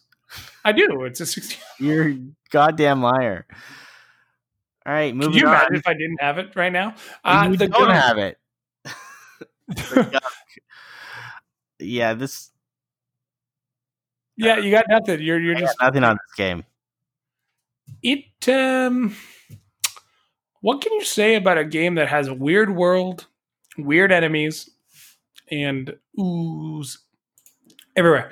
Um, it to me didn't seem like something that I would jump up and play, but it would definitely look like something that I would give a chance to for sure. Um, I, I don't know how you would really describe it. It kind of reminded me a little bit of Luigi's Mansion mixed with Mario Sunshine, not in the like really fun, beautiful, vibrant environments, but the fact that you use your hand to suck up ooze. Yeah, I don't really know what the uh, goal of the game is. It's it's not to clean up the ooze, but it's also like she looks like she's holding a video game controller around her neck. because she's a slave to the video games. Maybe I don't know. Like even the bad guys don't look that bad. The tree that looks like an avocado. I don't know. There was not enough for this to even have me like remotely interested. And I feel bad because the game looks good, hmm but it also kind of looks very weird. Like it's supposed like even the font kind of makes me think of like the blob. And maybe it's kind of like not the blob, but like the blob, the movie. hmm I'm wondering if it's kind of a play on that. Yeah, I, I don't know. And this the studio behind it, you know, they did the SteamWorld or this the SteamWorld games, right? Yeah. You know, those are all pretty good games. They're they're good puzzle games, and um, they're they're very light on story though. So yeah, this one it I, it's kind of different. It's out of their comfort zone, I think. So for this one, I'd definitely want to re- wait for a review. I, I think we can re- Pick it up. reward them. Pick it up on bargain bin. Like I'm, I'm, I don't know. I'm just kind of leaning towards if it's a good game. You know, if the reviews are positive, probably pick it up on bargain bin. Yeah, you know, I think that's that's fair. I think it's hard to discount to them the fact that the game is very beautiful, but we have no idea what's going on. So, tell us more and maybe we'll change our ranking. Yeah, The medium, on the other hand, might have been the best game we saw today in time splitting. Well, not time splitting, but um, what's it called? Dual reality, in which you are playing two timelines simultaneously to solve puzzles. hmm There was a lot of depth to this game to unpack, and I thought it was one of the more promising titles we saw today. Obviously, there's going to be those big franchise ones that you know and love, like Halo and even State of Decay to some degree. But this game has just quietly jumped to the top of my radar. It looks very cool. I think the puzzles are going to be really interesting, considering there was they showed clips of gameplay where you're running down the hall and like you're shooting something out of your hand, but in the other reality, you're not you're running both realities at the same time and you're just flipping back and forth. And I thought that was really cool. yeah, but it also wasn't really new in the sense that we already saw it, so there wasn't that initial wow factor behind it. hmm But we saw like more of it, which made it kind of nice. And it's, I think, going to be now a direct competition to Ratchet and Clank. I mean, very different styles of games, but it's going to be kind of that. Well, you guys have a time splitting dual reality game. We have a like a time splitting dual reality game, and I think that's kind of. I don't think that's the actual goal, but I do think the puzzles will be really intense and the interactions could be very interesting. hmm It it does look like it'll be an interesting game. Um, but it for me it really depends on the story. You know, you can have all the puzzles you want; they could be the best puzzles. But if they're if the story is kind of like meh, then th- there's no driving force pushing you f- to complete the game. I mean, very Tomb Raider ish. Yeah, The Tomb Raider stories kind of sucked, yeah. but the puzzles kept you gripped. So, I mean, for me, it's going to be still a review to a bargain bin style kind of game. I I can't see myself running out to get this title, but I'm also I'm very curious to see how it develops over the next little bit, and I think that's very important for a title like this because as it develops a following, we're going to see first and foremost how well it does. Yes. Wow. what took the air right out of you, and I think you scored yourself Yeah, like I- three seconds of dead air. I'm I'm just kind of you know still I, I'm really on the fence with this one, um, because it looks it does look really good, but it also seems very ambitious. There's not anything wrong with a little bit of ambition, but I see. But you remember remember the PS4 launch title, The Order 1863 or whatever it is, 1866. Yeah, Right. So that was like a there was a big deal behind that. It was like a cinematic masterpiece of a game. Like it looked it it looked great. But the game was like you could beat the game in four hours. well, if we're if we're going to talk about launch games that are super disappointing in Microsoft, we don't want to possibly put the medium in the same spot Project Spark ended up in, or oh, why can't I think of that game? What was the the game that show uh, starred Shawn Ashmore? I don't even know who that is. the guy from X Men, um, Shawn. That, I remember going. doesn't answer my question. I don't know who he is. I remember going to a Microsoft event and they showed us it, and it was like a. It was a it was like a time game where like people could also affect it. Um, dun, dun, dun, what the hell was this game called? It was called I don't remember. It's one made by Rem- Quantum Break. Quantum Break was the Yeah. game. God, that took me a long. Re- made by Rem- Remedy. Yeah, another launch title that was just bad. Well, no, it wasn't bad. It just didn't. I don't know. It's just something about some of these exclusives for Xbox that people just tend to. People just mm. tend to get the multiplayer games over the exclusives, right? Like the the, the single player games, Xbox will be forever a multiplayer system. right? And that's why people are like, oh, Xbox doesn't have any exclusives, right? Ah, I'm, I'm going to get PS4 exclusives. Look at them all. That's Are you my- going to meet me down at the speakeasy later? Yeah. Or what? Yeah. So, and that's the thing is, I think people primarily play the PS4 for their single player or their exclusive games that have you know story driven single player stories experiences. That's what I'm looking for. But then a lot of people will play the uh, Xbox for their multiplayer.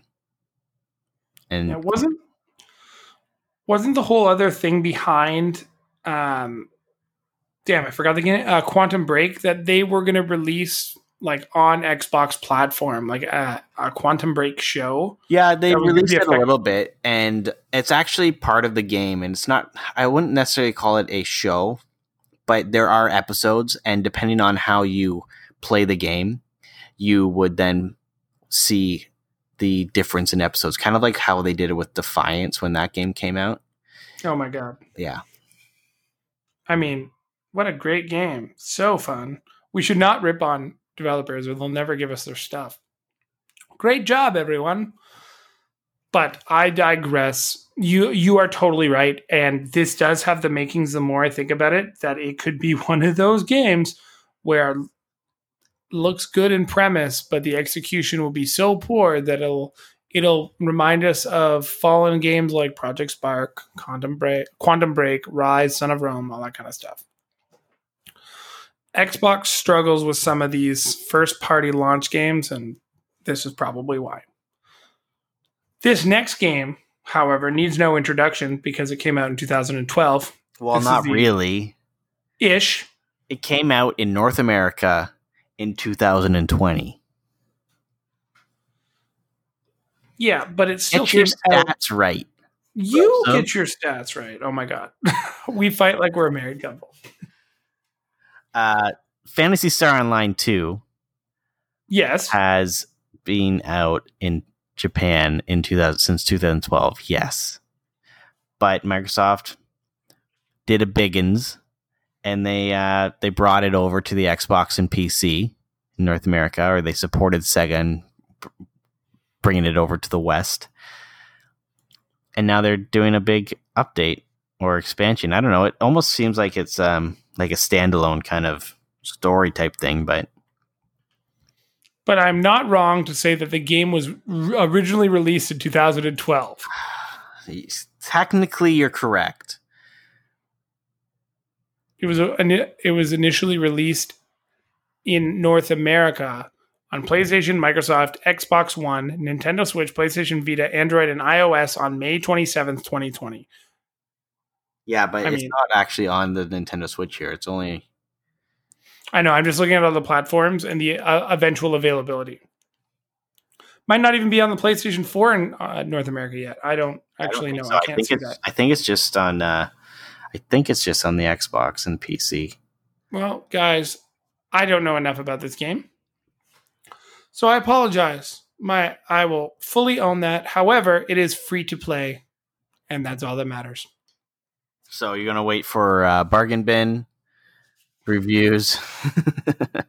See, this this one's the funniest one out of the presentation to me because, like, I know I don't know a lot about Phantasy Star Online, but I've seen a lot of video for it, and like I heard, like, uh, like I knew it was dropping in North America. I didn't know when, uh, but I also did, for some reason, think that it was available to us originally.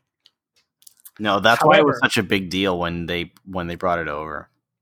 When you already have knowledge and an idea that this game is going to be free to play, doesn't even matter. I believe, unless I'm wrong, actually, I, I might be wrong or I might be right. Might it might already be available on Game Pass without the expansion. What do you mean? Because- you don't need Game Pass. It's free to play. Yes, I understand that, but the game might sorry the game might already be available on Xbox. I might be wrong. Phantasy Star Online 2? Yeah. Yeah. Oh, see. It's on Xbox and PC. I've said that like three times. Well, you know what? You don't listen to me either. So, God. guys, I'm very tired today. I'm so sorry. We're just gonna. We're not. Well, whatever. I, I'm. Uh. I'm gonna bargain bin this one. Yeah, Out of the free sure. bargain bin. Okay, so moving on. This one actually really caught my attention. Uh, Crossfire X. Interesting, because I went the other way. Go on. Really? So I think this game has a lot of uh, like the the gameplay that they showed. It's a first person shooter with a lot of explosions and lighting and effects and stuff like that. It looks pretty cool. It's a Michael Bay video game. Go on. Yeah. Um, but what really caught my attention for this one is that um, it is going to be released kind of in two parts almost. Um, the multiplayer is going to be free to play. So anyone can play the multiplayer, so which is cool because that will keep the multiplayer alive longer. Uh, but then the story mode or the single player campaign will be a paid, you know, ex- expand. I do you want to call it an expansion? I don't know. Paid Experience? experience. Ooh, yeah. It, it's and just paid- like that, guys, we're back. yeah. Um, paid experience or it's on Game Pass. So this is an interesting kind of concept that they are releasing a, a big portion of the game for free. So if you want to learn, figure out or get a feel for how the game plays, you can just download it and play it, right? But if and if you like that, if you like how that goes, then you can uh, download and or purchase or Game Pass the um, the the single player campaign. Now, here's the, the thing: is the single player campaign going to be a good campaign? We don't know, right? Um, sometimes when they when companies do these types of things, they put all of their effort into making the multiplayer, you know, a a good or better experience, and then the campaign or the single player um, missions are kind of lacking or it's very short. So I don't know what what was your thoughts on this one because you said that it's different than mine. To be honest, a lot of it had to do with like my my initial thought was, oh, do we need another multiplayer shooter? And yes, that might come from the fact that I've like I've become vanilla enough that I only want to play Call of Duty or Battlefield shooting games multiplayer. But those are also massive multiplayer games when it comes to the size of your lobby. This one, you it look like you're playing. It's more of a Left 4 Dead feel, which is interesting to me. Uh, that was the initial game I compared it to. Not so much for the shooting mechanics because Left 4 Dead had a lot less guns. But when it came to Left 4 Dead, the multiplayer was superior to the story. And when Left you 4 look didn't really have a story. but like it had a single player mode, but the Left 4 Dead, like the multiplayer is why people played it. There Left are some- didn't have a single player mode. Didn't it? No, What game did? play by yourself with AI.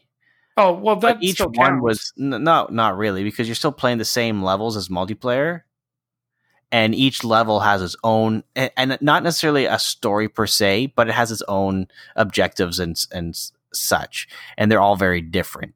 But I would say Left 4 Dead is n- no, nothing like that. That's fair. Um, the other the other game I kind of compared it to a little bit was Titanfall One. Had the story that like most people played the multiplayer and didn't really jump into the story. So You were the first person to tell me. Well, you were the first person to tell me that like Titanfall had a great story. Yeah, but that was Titanfall 2. Titanfall 1 didn't Oh, sorry, I- have, I a, got- have a I campaign. got them backwards. Get your bad. shit together, boy. I'm having a rough day. It's yeah, fine. you are. you knew you knew what I was talking about and you were able to correct it. That's fine. But you were the one who advocated to me that the story was just as good as the multiplayer.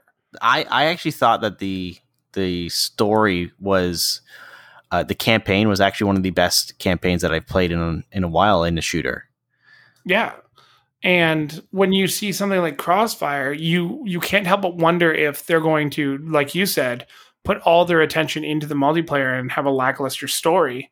Because then people aren't going to want to pay for that, especially if one bad review comes out and they're like, "Oh well, the the story's lackluster. Why would I pay for that? I could play the free game." Mhm. And then maybe they're still driving business with cosmetics and microtransactions, which you have to think at this point is a possibility. But yeah, those for whatever reason, I thought maybe it was because I played Left 4 Dead by myself a lot. Like I just had it with AI, so I attributed that to a story.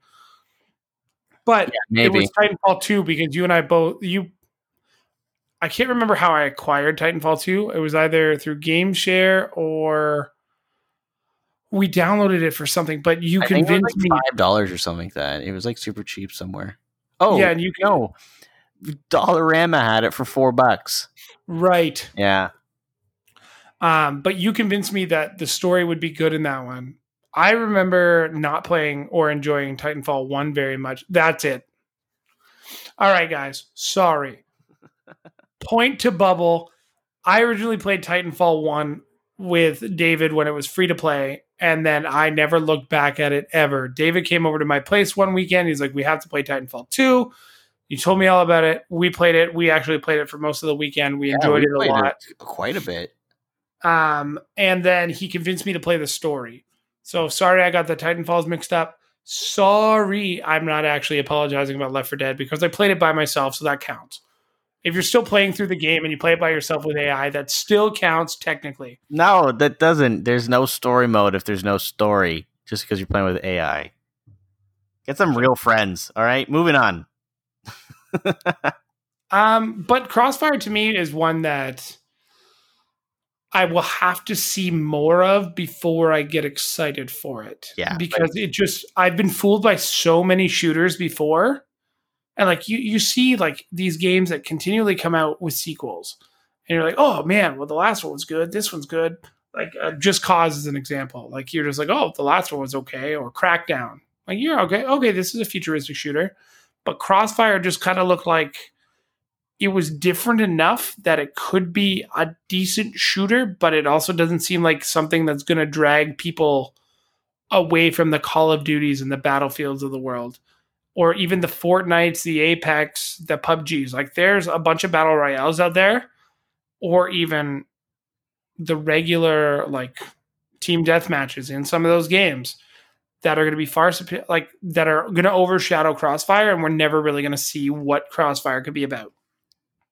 Yeah, it, it's one of those things that I I I will play the multiplayer because it's going to be free, and if I like that enough, then I will consider playing or buying the um, single player mode. But um, like I said, I'm kind of concerned that the the, the company is going to put more effort into the multiplayer than the single player. So for this one, I would definitely have to wait for reviews. did or did not this this is going to be this is a legitimate question but did ea not get accused of doing the same thing with one of the battlefront games like they spent Um, all their time into the like they sunk it all into the multiplayer and the story was just garbage Yeah, that was Battlefront 2. And and I wouldn't necessarily say the story was garbage, but the campaign was fairly short and it wasn't what they advertised it to be. Uh, there's never any games where you're, well, very few games, if anything, where you're like actually play for the bad guys the whole way through. And the campaign of the Battlefront 2, and spoiler alert, if you haven't played the game, came out like five years ago. Um, you start off, you know, being a pilot for the Empire. And then halfway through, you're like, oh, the Empire's actually bad. Let's join the rebellion. And then you are a good guy again. It's like, okay, this is dumb. yeah i think that's it for uh, the presentations there wasn't any big bombs that they dropped after right You're funny. i mean The biggest, I didn't the biggest announcement in the history of all announcements. so madden 22 is going to come out before madden Yeah. 21 They're releasing Madden 22 this Thursday, 9, 9 10 Central. nine Eastern. Anyways, uh, Fable. Well, it's just being called Fable, but it's probably just going to be okay. Well, maybe they're rebooting it. Maybe they're just calling it Fable, or is it going to be Fable Four? That Or would be kind of Or is it going to be Fable with like a subtitle?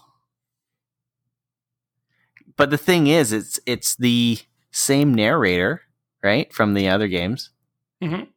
Um, I I have a feeling that they're rebooting it, and it's just going to be called Fable. Interesting. Interesting. Cuz like to to me I mean the the cinematic trailer didn't show us anything. It was just this beautiful CGI trailer and it didn't teach us anything that we would want to know. Like I have no idea what Fable 4 is going to be about. Right. or Fable in general. But to me, it was just enough that people were like, okay, well played. I'm down. Let's do this thing. Come on, let's go. But it, it was missing something for me. There was just something not there. It was a huge announcement. Don't get me wrong. I think it was top three in there. Of course, with your uh, Avowed and your Halo. I thought those were the three biggest things that we saw today. But Fable didn't really tell me anything. Well, it did. Like- it, I don't think it was really meant to tell you anything, other than the fact that they're making a Fable game.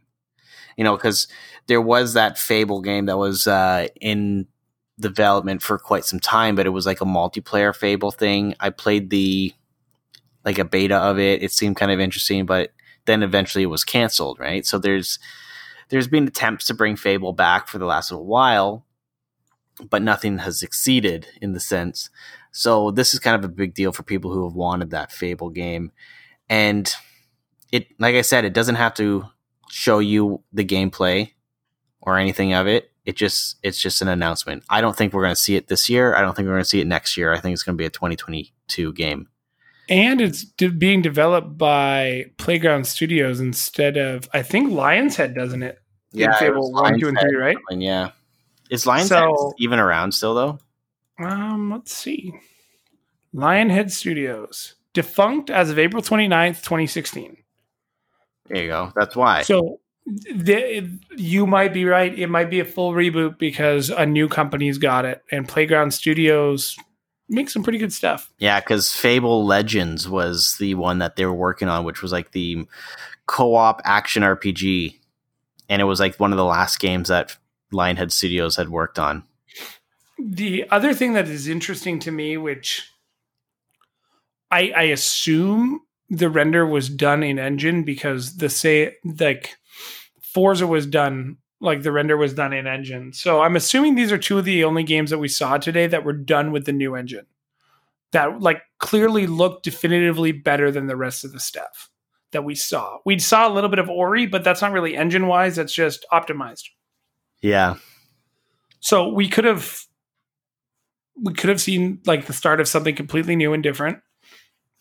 But overall, or sorry, Fable is going to be a wait and see for me. Obviously, like the Fable franchise is fairly huge, but we're probably not going to see this game for two years. Let's be real. Like it said it was in development. That's like EA saying we're making Skate 4 because Tony Hawk is coming out again. and it's kind of funny because Skate, no, it was Skate Three. Was it Skate Or Three? yeah, Skate 3. Yeah, that was a pretty big announcement in itself because people wanted a Skate 3 for a long time. But the fact that what Sony had to do, it was just like the developers being like, "Yeah, we're going to start working on it." But the that like that was one thing. But Microsoft or whatever this, what studio is it that did this one? Playground Studios. Playground Studios, like they have actually put together a cinematic um trailer. Or Playground Games, sorry, I shouldn't Yeah. uh, they, they put together a cinematic trailer like so they actually put effort into this like there's people involved in doing this rather than just being like hey uh ted can we get some of the developers from uh our skateboarding studio to come out and sit in these chairs and say we're making skate 3 So right here, so time and money has already gone into the game the only interesting thing I find about who's developing the game and like you take this for what it's worth, but this is the one thing that I notice when I look at playground games games developed. Okay, 2012, their first game was Forza Horizon on the Xbox 360. For 2014, Forza Horizon 2, 2016, Forza Horizon 3, 2018, Forza Horizon 4. So every two years, they've released a Forza Horizon game. Okay, not the Forza Motorsport games. What did you notice about that list? Uh, I don't know. They made four Forza games and nothing else. They're like Microsoft has enough faith in Playground Studios or Playground Games that they are giving them the keys to the Fable franchise. No, here you go. Take it. You guys make really cool looking worlds in Forza Horizon. And you and I have both agreed Forza Horizon is probably one of the best environmental games that Microsoft has the rights to by far. Especially with their their dynamic weather changes, their light shading, we'll call it what it is. Well, now they'll have ray tracing. But we know that these four games, and especially the last two, three and four, have been pillars on the Xbox Mhm. One. And now we know a Forza Horizon 5 is going to come out on the Xbox Series X. That's about as inevitable as snowfall in December. Yeah.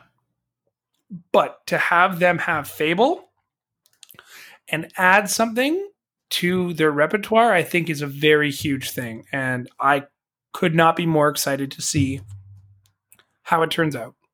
So this is a very big wait and see one for me, but I'm a big fan of the developer because I haven't had an issue with the four games they've created. And I'm excited to see what they can come up with. And if they reboot the franchise of Fable, so be it. Yeah, I think like if they were to kind of bring it back to its roots and what made it great to begin with, I would definitely get that on launch or release. Yeah, I definitely think it's a launcher for sure. My bad, I had a button. And that's it, folks. That's all we got. Peace. Um, with that being said, though, guys, we want to know what you think. We obviously like in in closing for me. I don't think it was nearly as strong as of a show as it could have been. I would have liked to see maybe a little bit more, but at the same time, I don't know what else I could really ask for. Like, I'm not asking for another Dead Rising. I'm not asking for another Gear so close or a Halo Wars. So I guess like we're in the time cycle where it's going to be like, let's launch. But you guys could like Microsoft could have stretched and got exclusive footage of Call of Duty. They could have even pushed even further and tried to say, like, hey, Grand Theft Auto 6 is in development. The other surprising thing for me, especially because we watched the Ubisoft presser two weeks ago now, and Phil Spencer ap- appeared on that. Where was the Ubisoft content? I was under the impression we were about to get an exclusive game. And that didn't happen either. We could have maybe seen like some Far Cry stuff that didn't exist yet.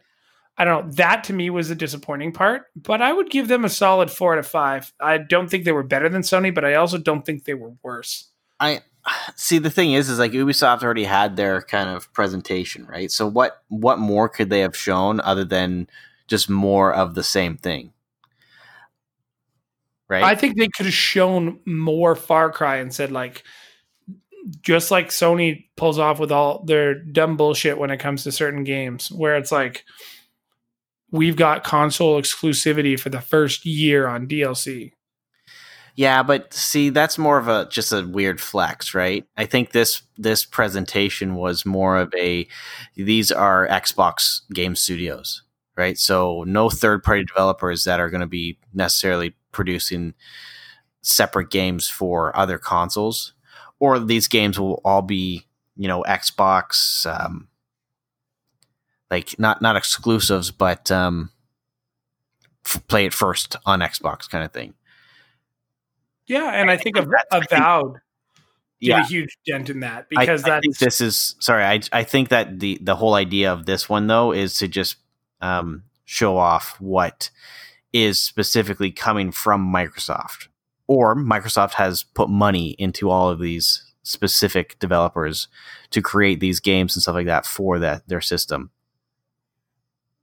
Yeah, no, no, I don't disagree. I mean, the the Ubisoft thing might be a little bit of an overstep on my behalf, but I just feel like Microsoft had the ability to turn around and flex up today, and they didn't. They could have flexed up in a bunch of different ways, but they chose to. I think they chose to play safe. And while I don't think it really hurt their customer base, I don't think it increased it either. And the one thing that they have in the the dick swinging competition that is gaming is they turned around and they were like, everything you guys see today is free to you. As long as you have um, Game Pass Ultimate, you can play all of these titles. This is a thousand dollars worth of games right now. I, what was it? Like a total of twenty two titles. Yeah, some games like are obviously going to be like seventy nine dollars. Other games are going to be like forty dollars. Some are going to be like twenty. Tetris better be fucking free. I mean, if I didn't have Game Pass, Tetris better be free. With that being said, they that's the biggest flex they pulled off, and I think they successfully executed that plan because Sony's just like shit. We are not going to have games like this available for people free at launch, and that is going to sell consoles. Don't get me wrong; I think it will definitely sell consoles. I just don't think there was enough to pull people from the Sony side. Whereas when you watch the Sony presentation, people were like, "Oh, I could leave Xbox for that." And like you watch the comments and you watch the live stream and you kind of watch it all unfold.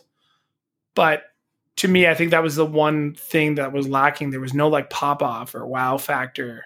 Aside from that, like that is a huge thing, but I'm already subscribed to it, so that's not news to me. Yeah. If that makes sense. Yeah. Oh, do, you, do you know what I mean? Like, yeah. like not not to send like end it on a ranty note, but if you didn't have an Xbox, right?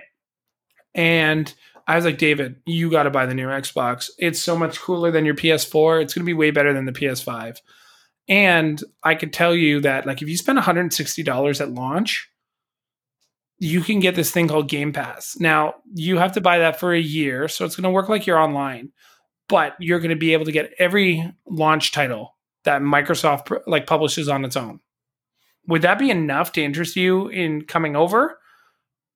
to the console without looking at other launch titles. So I could be like, it's irrelevant what games are coming out, but you can get Halo for free at launch because you have spent $160 on your games. Uh, yeah, I do that. So sounds, then, sounds at, like a great deal. At what point then is the all digital version more important than the console that has discs? I, I'm the kind of person though that I will always enjoy, and I would will always prefer to purchase physical media just because um, not only does it feel like you own something, right? Like if they remove the game from their servers, you can't download it, right? You can't play it. Um, and I get like there's whole patches and stuff like that, but you can still install a game from the disc and you can still play it.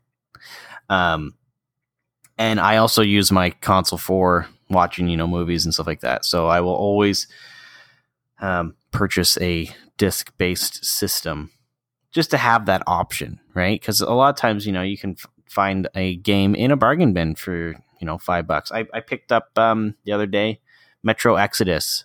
I know it's on PlayStation now, but um, Metro Exodus for Xbox One got it for 10 bucks, you know, which is pretty good. I know it's gone on sale a few times, but I had the physical disc for $10. And on top of that, the Xbox version came with Metro 2033 or like Metro Redux. Um, but, you know, yeah, I could have bought it digital, but there's no guarantee that I'm going to be able to play that game in, you know, five years if the servers go down or if I'm nowhere near internet. Say the internet cuts out, uh, I can I can still play my disc based games. I'm just wondering if this is a strategy Microsoft also has, where they're going to pump up the the Game Pass market, and obviously, like their their priority on Game Pass is going to be their own content, but they also have rights to other people. Like right now, I think Rockstar has a revolving door, so they're just going to play Red Dead, then it'll go back to Grand Theft Auto, then it'll go to Red Dead again, and I think that's really cool that other companies are like buying into the idea of Game Pass yeah, I think Microsoft in general is trying to make Game Pass the Netflix of video games. But with their cloud announcement the other day too, Game Pass plus the cloud, Yeah, XCloud is pretty sweet because it's uh, takes that home streaming service, like the remote play, and literally makes it possible to play it almost anywhere on Yeah, device. I can't wait to take my controller and my phone to the toilet and continue to play Warzone with the boys. Please don't. Why? Then you guys can hear me do my business while I'm handling my business. We already hear that. I'm much. dead. guy. I'm in the gulag. but yeah, so for me, I would say it wasn't it wasn't a five out of five by any stretch of the imagination. But I don't. I think in some aspects they outdid Sony, and other aspects they they might have fallen behind Sony. But I think it was fairly even keel considering they were about a month apart. Both presentations were solid. I'm still going to buy the Xbox on launch. Yeah, I think um, overall Microsoft was it. It was they were doing something different than Sony. Sony's end goal was to actually release or announce the console, show it off. This one was just showing off what the is coming out for the console. So I think in that aspect, uh, Microsoft totally won on that one um, because yes, m- while we didn't necessarily see all the um, gameplay footage that we would want, there is a good enough variety of games that they showed that I think will appeal to a lot of different people. And also the fact that literally every single game that they show is going to be released on Game Pass on release date for the, the games, which is huge. It just adds so much more value to that subscription. And I think that's what they're going to really be pushing pretty hard in the next um, console generation. So it, it's they really kind of I think they outdid Sony. Um, and we'll just have to see what Sony kind of does next. But what I was really disappointed with is that they didn't even release give us a release date for the Series X or price. Yeah, that that was kind of a bummer, but we have to imagine that it, it's it's coming. Like we're going to see it soon, and we should both remember here that we know it's coming. Yeah, and the Canadian dollar sucks, so probably be like seven hundred Canadian. I know, like when the Xbox One came out, we knew June 9th or whatever it was when Microsoft had their presentation and people frantically ran into EB Games to get their pre orders. And now we're still waiting. It just seems like it's going to be a fairly short lived pre order window, which is also kind of exciting because there's less anticipation. But for people like myself who like to put $100 down at a time or whatever for it, becomes a little bit harder to to manage when you have less time to do it. Yeah. Just save up for it and whatever. Well, just put that hundred bucks that you would have put in in like your sock drawer. There you go. there you go. Done. Then, I, then I'll have hundred dollars in my sock drawer. Yeah. But that is it for this episode, guys. If you liked what you're listening to, obviously subscribe to us wherever podcasts can be found. Follow us on our Instagram, follow us on our Facebook, follow us wherever you'd like. And just remember to have I don't even know. Just Keep remember sexy. Come on, man. Peace.